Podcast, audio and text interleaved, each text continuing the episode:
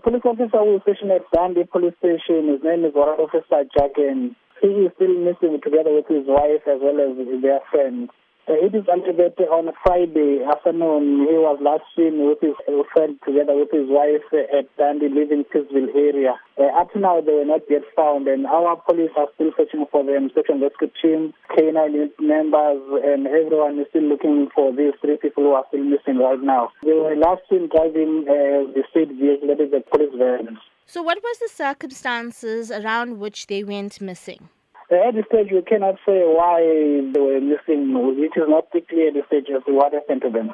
Do police have any leads with regards to the search that is being conducted? Uh, no legal says that is why we are also appealing to the members of the community if they see any police van parked somewhere with no one or if they see this uh, Dundee police van in their vicinity, they must please contact any local police station because they were driving a marked police vehicle at Dundee reaching on the sides of the vehicle. Now, as you have said, they were driving a marked police vehicle. Are police not able to track the police vehicle?